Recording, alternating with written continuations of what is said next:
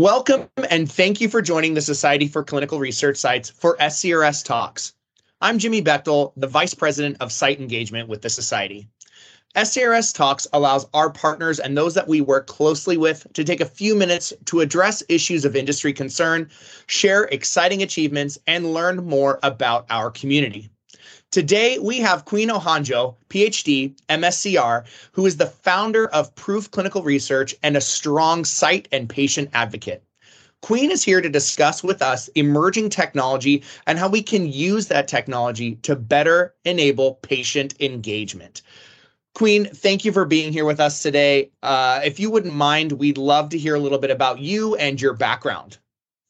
Thank you for having me, Jimmy. Um, so I am Queen Ohanjo, and I am a biomedical scientist and also a clinical researcher. I have been in the industry for about 10 years, having worked with um, biopharmas, and recently decided that I wanted to um, focus on site engagement and patient advocacy. Um, besides that, um, I have a very strong passion for um, philanthropy. And in the scientific world, it's often difficult to merge the two. So um, I founded Proof Clinical Research initially to be a consulting site who manages clinical trials. But then I found that there was a gap and a much problematic gap that needed to be filled, which was who is going to voice for the patients and also advocate for the sites. So I decided to do a pivot where I can um, begin to combine my philanthropic efforts with my background in biomedical science and clinical research to build and continue to voice for sites. What I do, so currently I am focused on building a strong patient engagement network where we work with patient in-house so virtually and we try to help them manage some of the pain points that is preventing them from being um, participating or included in clinical trials. And at the same time, we're working with smaller sites and helping them advocate what their concerns are. And maybe that can be mitigated on a global scale, which is what I love about SCRS and why I am part of the SCRS network. Thank you, Queen. Those are all wonderful and noble pursuits. Uh, so we applaud your efforts and thank you for all that you do on behalf of sites and patients. But I want to get into our questions here today and, and talk a little bit about operational efficiencies.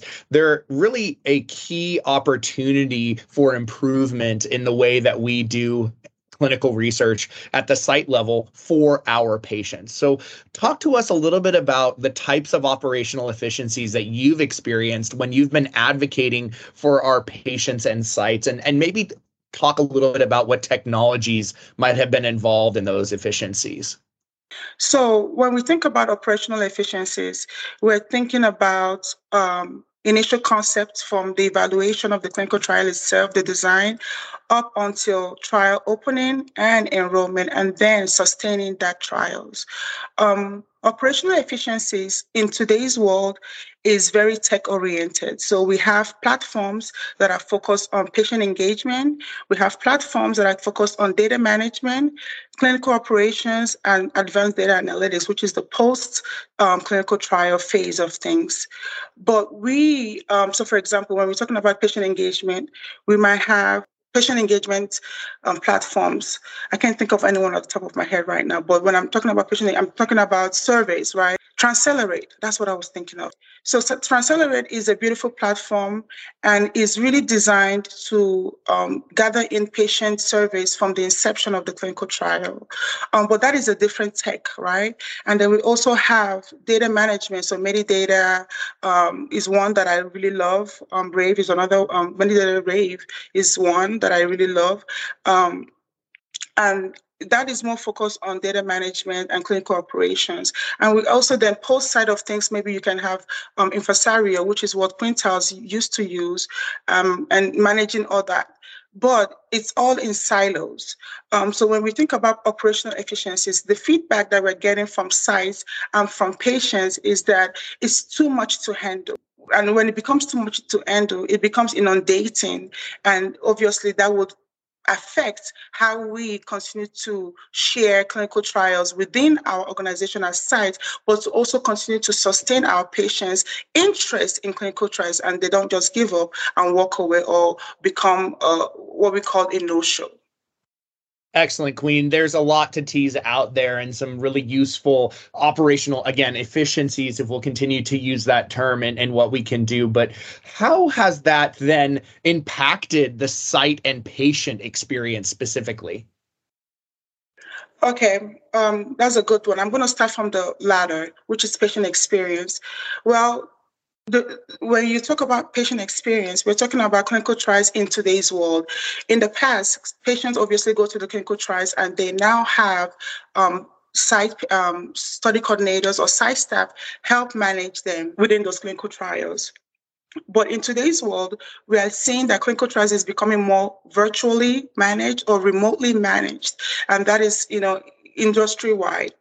So um, patients have a tendency or a short attention span when it comes to things that they don't understand. They want it to be broken down for them. So when we talk about operational efficiencies, we want to make sure that we are really focused on the patient-facing interface of that technology and how the patient is being is using it and how the patient is understanding it and how they can continue to um, procure interest in clinical trials. Um, so that's one right there. And that is a big one because if you're bringing clinical trials into the homes of patients or if you're doing a hybrid, you want to make sure that those patients really love what they're, how, how that interface is managing or how is how is um, how they are experiencing it but the, on the other side of things on the site level you will see that the study coordinators will have um, a better grasp or a better grab on their patients, right? So it will not be a cat and a mouse chase. It will mostly be a symbiotic relationship where they can now see what the pain points of the patient is, and then they can quickly jump on that or escalate it upwards, whatever the pathway is. I hope that answers the question. It does. Yes, absolutely. And I think that last point there about the symbiosis, right? That that mutually beneficial and positive relationship between the patient and the site is really cruxical to the issue and what a lot of sites strive for and uh, for and on behalf of our patients. So I appreciate you mentioning that point. I want to talk a little bit about diversity in clinical trials. And when utilized appropriately, we've really come to the conclusion as an industry that technology can be really valuable and instrumental in accessing and managing the diverse patient population and making sure that diverse, equitous, and inclusive clinical trials are enabled. But there's still a lot of lessons that we know can be learned on how to better serve sites and patients in that inclusive manner. What else should sites consider for better patient cultural awareness? Um, that's a big one. Thanks, Jimmy. That's a very big one. But it is a very simple one, too, because we have that data. We have the demographic data of all patients that are involved in clinical trials.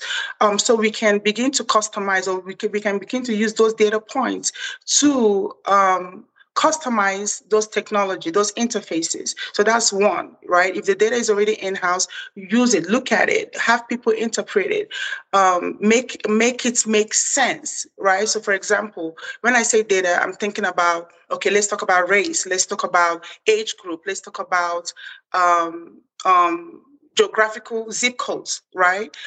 When when you when you have clinical trial participants interested and you gather that data from them, make sure that it's con- it's it, there's a feedback loop in the technological design. Because if we don't if we miss that then it becomes um, disinteresting for the patient that is outside of that interface or that scope right? But if we don't have that data and we want to bring forth new data or get more participants to be interested. Hence, that becomes more inclusive, more robust, more diverse, right? If we want to attract more patients to be interested in clinical, so we can be able to um, you know, understand and interpret and do research on all these medicinal products or compounds that we're bringing forth to the market, then we have to just say that. We have to make sure that we customize our um, marketing, right? And the marketing side of it again is all technology. So when um, when I say marketing, I'm thinking let's get away from advertisement on buses and let's bring it into bring it into the tech side. I'm not a techie, but I'm just trying to merge the two. Bring it into the tech side, but make sure that we are um, reaching out to a more diverse population. Interestingly, I find that when you include clinical trials and how it pertains to a specific group of patients and let's say music right? In in a music streaming playlist or something like that in youtube something fancy. Interestingly that actually captures attention because then it's more personal it's personalized. So those are the kind of relationship that we need to start um, being open to. It's not just, you know, the stoic and archaic way of reaching out to population. There's a new and more advanced way of doing that now, but then we have to keep it simple and know that when it becomes complicated, then it gets turned off as well. There's a couple of really great points I wanted to re-emphasize for our listeners there, Queen. The first one you brought up towards the beginning of your answer there, and that's that feedback loop for patients, getting them the data and the information and constantly making sure that they not only get the information about their participation in the clinical trial, but what we think is also very important is that we listen to the patient and we hear what their needs are and, and what they're trying to communicate back to us. Yes. Addi- additionally that that last point that you made there about leveraging again like we discussed a little bit technology uh, to enable those patients to be better served on our clinical trials. Like you said let's let's use that tech. Let's use our solutions that we have available to us and and, and use them in a way that's patient centric and patient focused so I, I really appreciate those points. Yeah that's right Let's talk now a little bit about clinical trial design and how it can be more inclusive for diverse patients. How, how can we do that and provide then successful trial outcomes? Again, focusing on clinical trial design. Okay.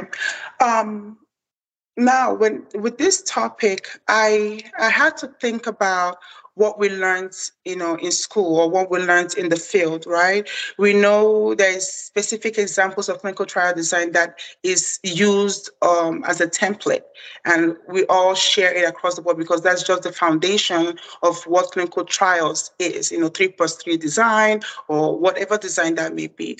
But we are seeing, we have again, goes back to the data. We now have the data that that is not really working out too well, right? We, we should, our industry, I love our industry so much, but we should be more advanced, right? So this is where we leverage technology and we leverage the new um, ways of thinking.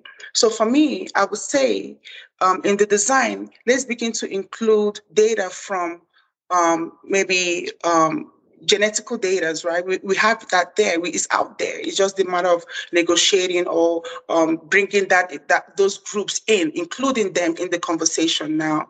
Um, so that's just one thing that I can think of right now. Because once we begin to flesh that, the genetic information that is already out there, uh, we can then begin to customize clinical trials based on subgroups of people because that's just what it is. We are people all over the world of different ethnic backgrounds and different um, genetic design and makeup. However, we can group we can be groups based on our geographical area or based on what we eat and all of that information is out there if we begin to include those groups in and then redesign or personalize the design or keep the existing one but have an add-on in case things begin to pivot it's a really interesting point that you make, uh, and and one that we've talked about and teased a little bit in the industry for a long time now around customization of clinical trials and and using genetic medicine right to help us identify the best path for a patient and whether or not a clinical trial would be valuable for them, but then also the outcomes for those clinical trials too, based on that genetic information. And it's a point you made earlier around how valuable and important the data, the plethora of data that we're able to access as an industry and using that to better reinforce our clinical trials and our clinical trial design. So it's I really appreciate you making that point and, and bringing up that emphasis. Thank you. As we begin to conclude here, Queen, I, will ask you our final question and it's it's an important one but what can our industry partners and sites do now to start to make some of these changes that you mentioned uh, at their organization or then in our clinical trials as it relates to our industry partners oh I, I think we're already doing it. Um, I mean, the fact that I'm here, um, I'm so, I'm so proud of us as a site network, right? SCRS is one of the umbrellas. Um, ACRP is another one, but I'm so proud of the the tenureship of SCRS. So I think we're already doing that. Um, and the next step now is to begin to action those um, conversations, right? Um, I don't know if an initiative is another one. I don't know if it has to be on a site level where we begin to action it out on a site level and then that says to our industry partners, hey, look, listen, we're really serious about this way of doing clinical research, and I want you all to follow us. So uh, maybe the site has to lead at this point, and then pharmaceuticals and uh, industry partners, whether it's private or commercial, will then follow suit because for a long time, um, we've been following, right? And we've gotten here, but maybe the baton has to um, pass and change hands so that the relay can continue. I don't know. That's my little comment there. well, it's an excellent comment and a really valuable perspective that it doesn't just take one side of the relationship and it shouldn't be a waiting game for one one partner or the other to try to initiate the change. We should all be striving towards change as an industry, sites and sponsors and CROs, uh, and our other even professional service provider, our vendor partners should also be all working together um, to to drive to try drive these changes in the capacity in which they're capable of doing. Because as you had have really made the strong point so eloquently throughout our conversation here, it's a big lift and there is no one individual or one side of the coin let's say that is primarily responsible for that change. It really does take all of us to make those yeah. changes and no one particular side. Yes absolutely.